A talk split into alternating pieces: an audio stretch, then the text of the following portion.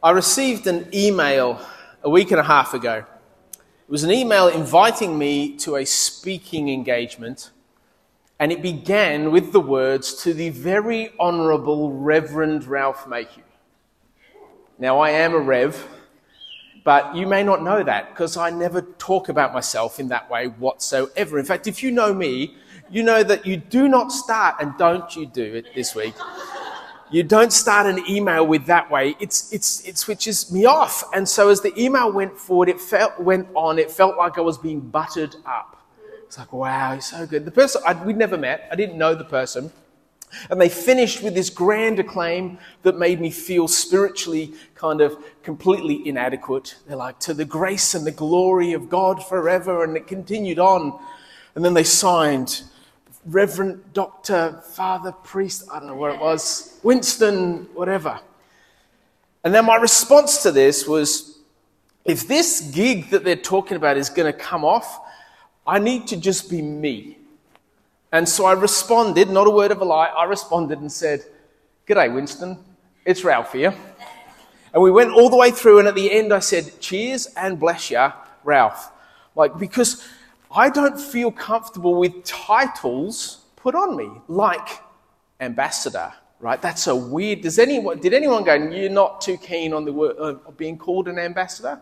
There's a, there's a few nods and some, yep, yep, yeah, I'm with you, I'm with you. Elite titles, we just, especially in Australian culture, we don't gravitate toward them and go, yes. But Paul said, the Apostle Paul said in 2 Corinthians 5.20, we are therefore God's ambassadors, as though God were making an appeal to everybody else through us. We are ambassadors of God's kingdom. The title ambassador does not fit me well, but the role, the challenge, the job of ambassador, that's something different entirely.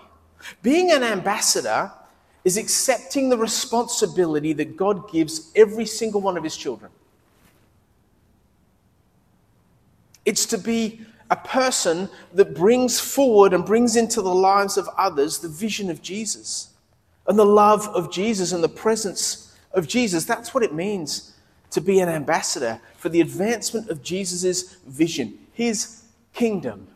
It's about the representation of who Jesus stands for. So when people meet us, it's as though they're meeting Jesus because of our representation of Jesus. It's about being a spokesperson for the things that are really important to Jesus. And Jesus' kingdom expands as ambassadors do that well beyond the walls of this building.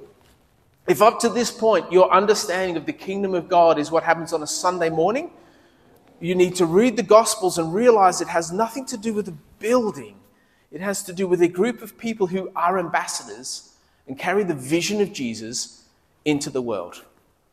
And so this morning, I want to talk about Jesus' vision for the world, and I want to talk about it in specific focus of it being his vision for our work, our employment, the things we do when we're not here. Does that sound helpful? Sound like it might be advantageous? Now, I realize some of you aren't working. You've made it to the retirement line and you're like, I don't want to go back there. But this is more than applicable to just your paid job. If you're involved in a community group, if you're a parent, if you uh, just love your neighbors, if you do a hobby with a group of others, what I'm talking about today will make a massive difference in that space. So let's talk about work. The average hours of week worked in Queensland are 40.2. That's two less than 10 years ago. 10 years ago, the average person would work 42 years, but they would be less stressed than they are today. So we're working less, but we're more stressed. That's not a great deal, is it? That's, that's not good. If you work full time, you spend at least a third of your waking hours at work. And for many, it's actually half.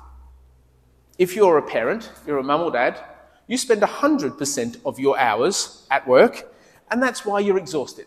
That's why. 73% of those surveyed said they, they simply go to work to earn money. That's the full entirety of what work means to them to get a paycheck to do the rest of life. And when you retire, congrats to those of you who've made it. Some days I'm a little envious, some days. You still continue to work. The framework just looks and feels different. Work is where so much of our lives happen. It's where our stress and our joy can come from. It's where our purpose and our calling can play out. It's where we can build or have crushed or exploited our security. And Jesus has a vision for it. He has a vision for how our work should be. Whether it's in the workforce or whether you're an entrepreneur, whether you're parenting kids or looking after a home, whether you're volunteering in the community or doing ministry, it all sits under Jesus' vision. And here it is it's a vision to populate all the world with ambassadors who carry his kingdom with them wherever they go.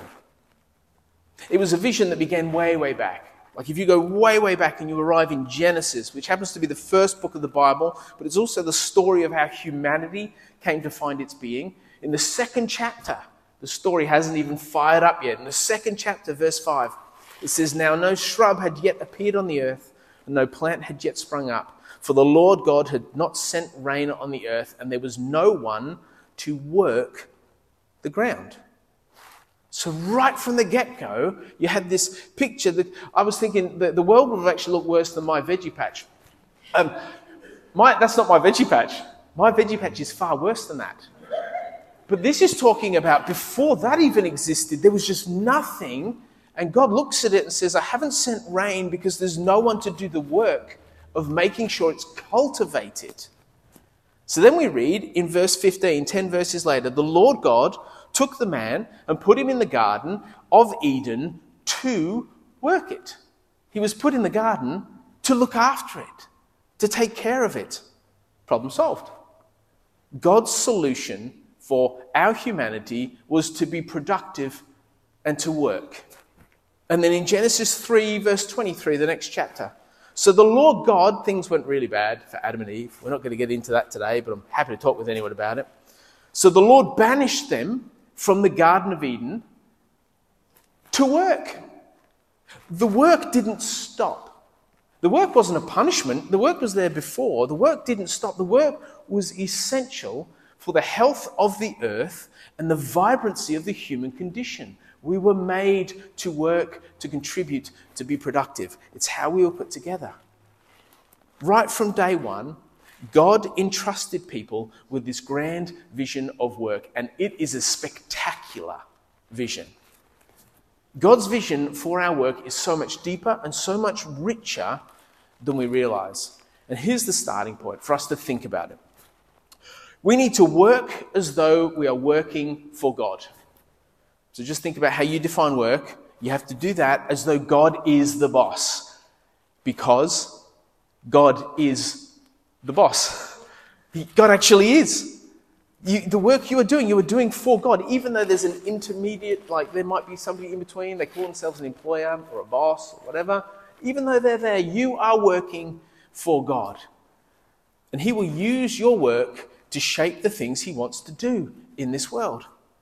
As Dale said before, whatever you do, work at it with all your heart as working for the Lord and not for human masters.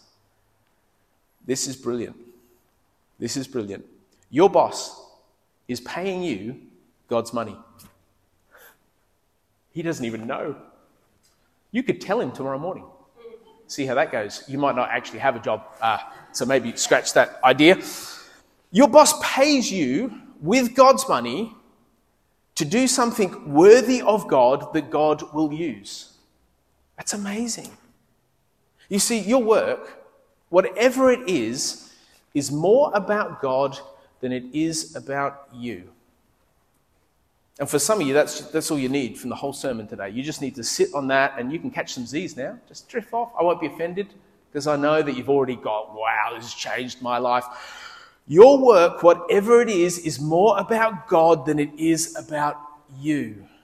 That's a change of our heart that we have to, have to allow God to do in us.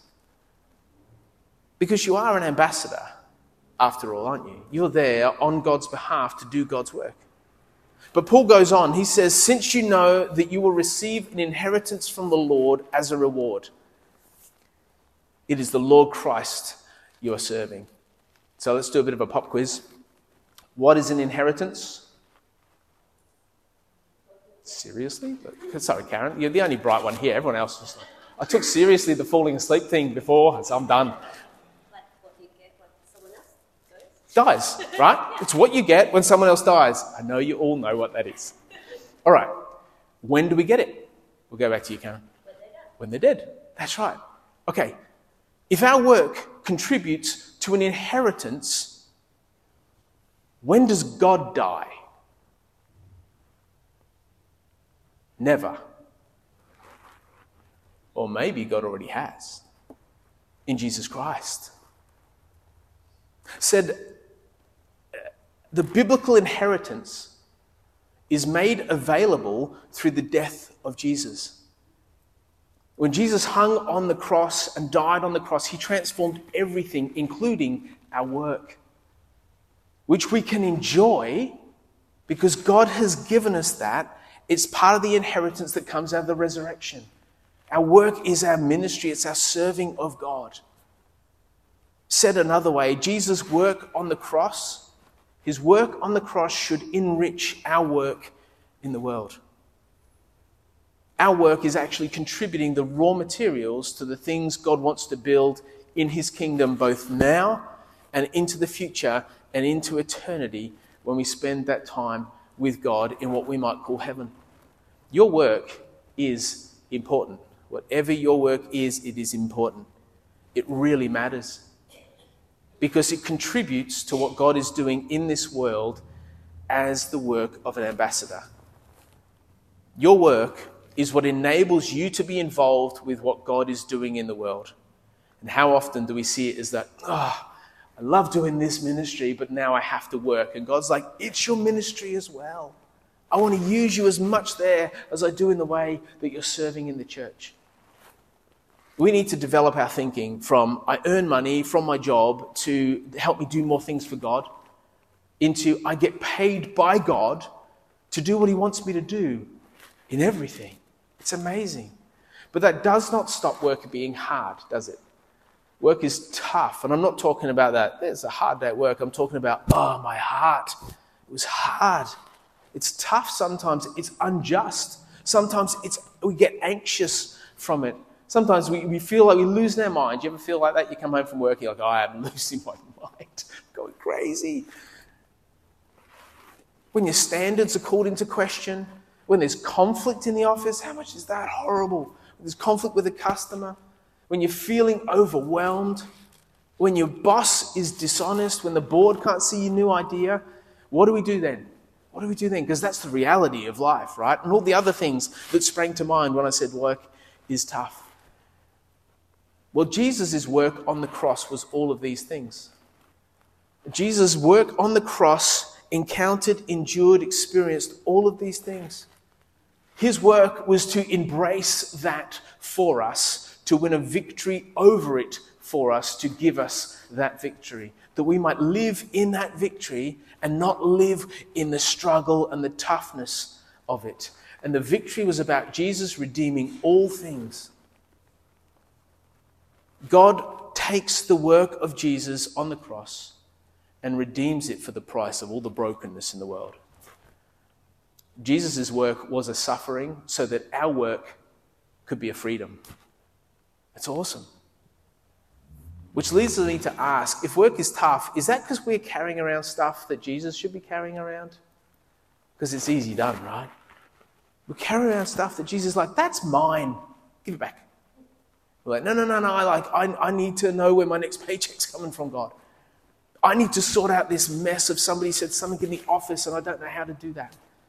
I need to sort out the fact that this patient is really upset at me, or this client is really dissatisfied, or this customer really hates me because I need to set that out. And Jesus says, No, no, no, that's mine. This is, this is my work.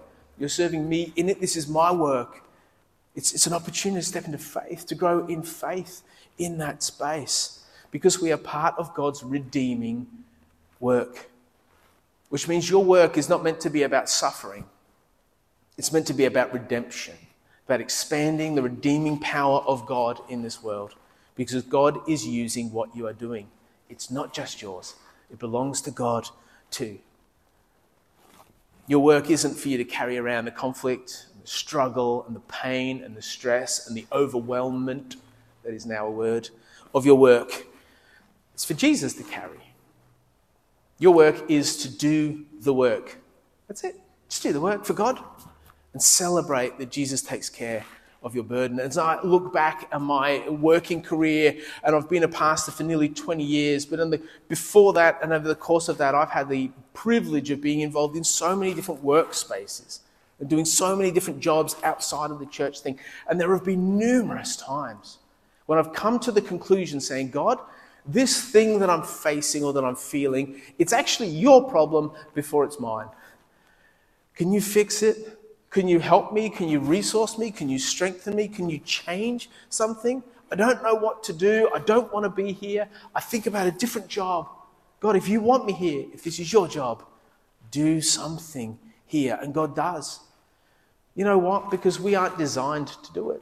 We're not designed to carry all that stuff around. It doesn't work for us, does it? It just breaks us down. But Jesus says, I'll carry that stuff for you. Because our work is more about God than it is about us. And our role is to be ambassadors. We're not the king, we're just ambassadors to the king. Whether it be tending to a patient, helping a client, raising your kids, stacking shelves, going to school, going to uni, working in a casual job, trying to recover and go back to full time work, running your own business where you can feel like you're the only lonely thing in the whole world with everything else going around chasing a, a dream, picking up rubbish. It doesn't matter what the work is. Your work is what enables you to be involved in what God is doing in the world. It's this very exciting gateway we have, which is more about God than is about us. So, really briefly, in the time remaining, I'm going to give you six approaches to being a Christian in the workplace. And you get full points if you do all six. I, I, but I'm hoping that one of these will be helpful. Well, hopefully, all six are helpful. But I also want to say if this material has struck a chord today and you're like, this has been really helpful to think about my faith at work, please tell me because I want to spend more time in it um, uh, in our next series. But if it's not, I don't want to inflict a painful sermon on you, okay? So if it's really helpful, please tell me, and that will help us shape where we're going and what's helpful. Okay, the first of six, and we're going to rocket through them. Display godly character. Display godly character. When you work with integrity, when you're honest, when you show up on time, when you're kind and you respect others, when you follow instructions, when you don't gossip or judge, when you encourage others, when you value the work and value the other people that do that, you start to look like Jesus looks like. And when people look at you, they will see more than you, which leads to three things. People will see Jesus in your life, People will value Jesus in your life, and you gain the credibility to speak about Jesus in your life. Godly character, number one. Number two, lavish grace upon others.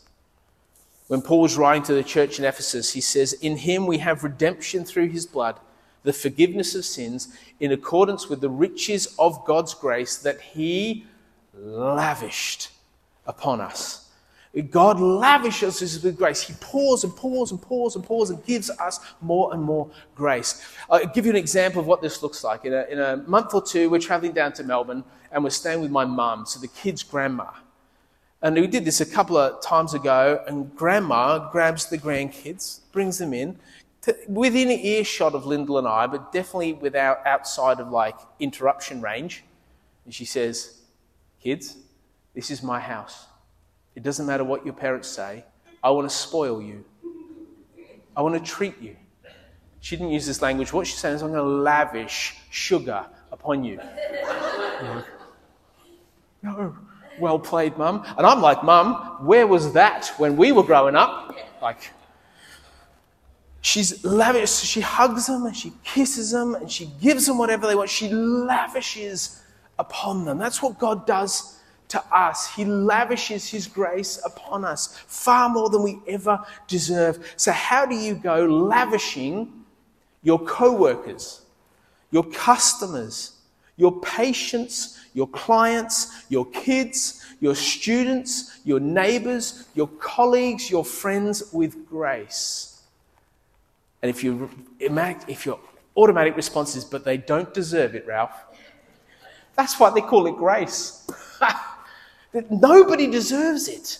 Nobody deserves you lavishing grace upon them. You don't even deserve it. I don't deserve it, but God says, I will lavish grace upon you. Now show the world what I'm like. And as ambassadors, we go out to lavish grace on others. That's the second. The third is shaping culture. Look for ways to establish Jesus' kingdom in your workplace. Now, a little bit about asterisks here. This doesn't mean you need to put up Christian posters everywhere, or have Christian worship music, or have Bibles on every surface that people can see, and put a, a Bible verse on the bottom of your business card. If that's your thing, amen and go for it. But for the majority of us here, it might not be the best solution. But shaping a culture, it's about creating and contributing to a culture that values people that encourages people, that believes in them, that is committed, that has integrity, that is kind to others. If we are ambassadors of Jesus, then we have a spiritual responsibility to shape the way things are and look.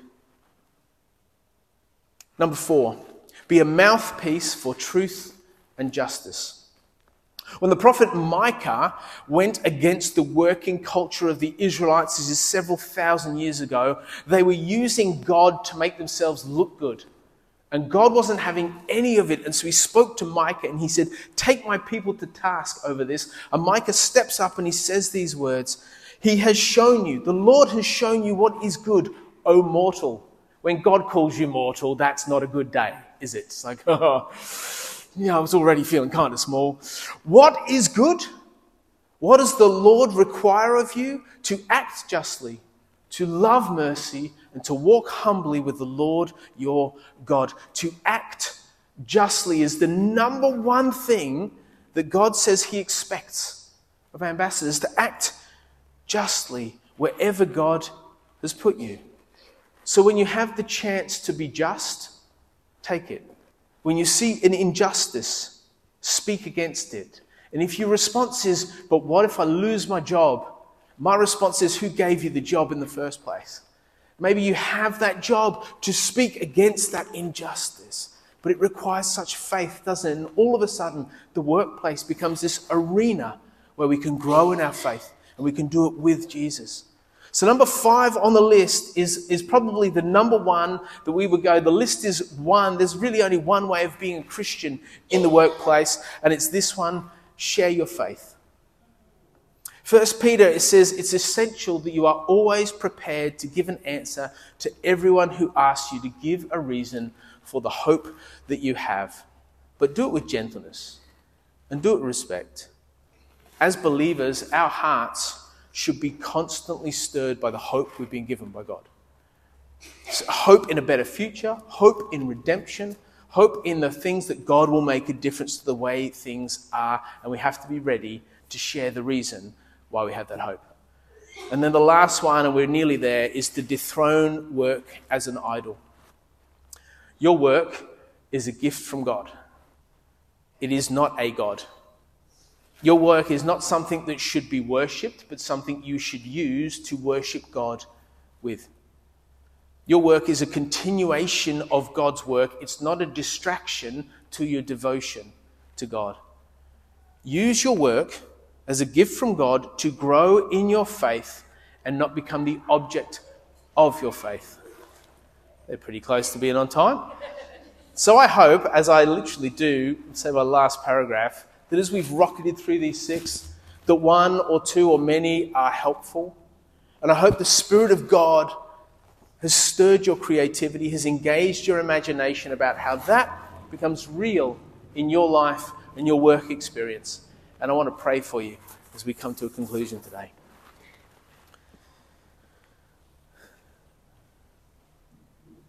Lord, so much of our life and our time that is not spent in this place is spent doing your work.